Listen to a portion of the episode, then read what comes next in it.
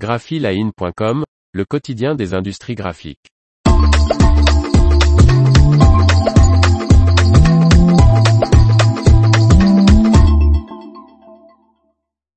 L'imprimerie Guillaume victime d'un incendie. Par Faustine Loison. Grâce à une intervention massive des secours, les dégâts de l'imprimerie offset feuilles et bobines ont rapidement pu être maîtrisés.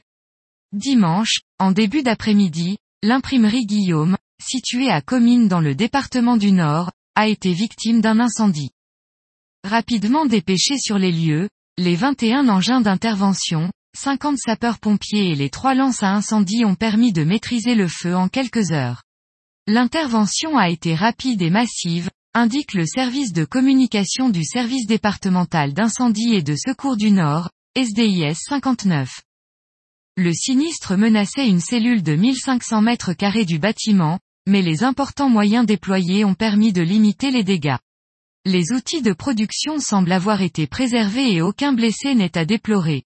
Seuls 200 mètres carrés de palettes de papier et de consommables auraient été détruits.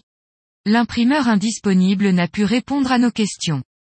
L'imprimerie Guillaume, qui s'étend sur 22 000 mètres carrés couverts, comprend plusieurs machines offset rotatives dont une presse gosse 16 pages 7 groupes acquise en 2018, deux presse-feuilles, une presse KB à 8 couleurs et une Heidelberg 4 couleurs, ainsi qu'une unité de façonnage.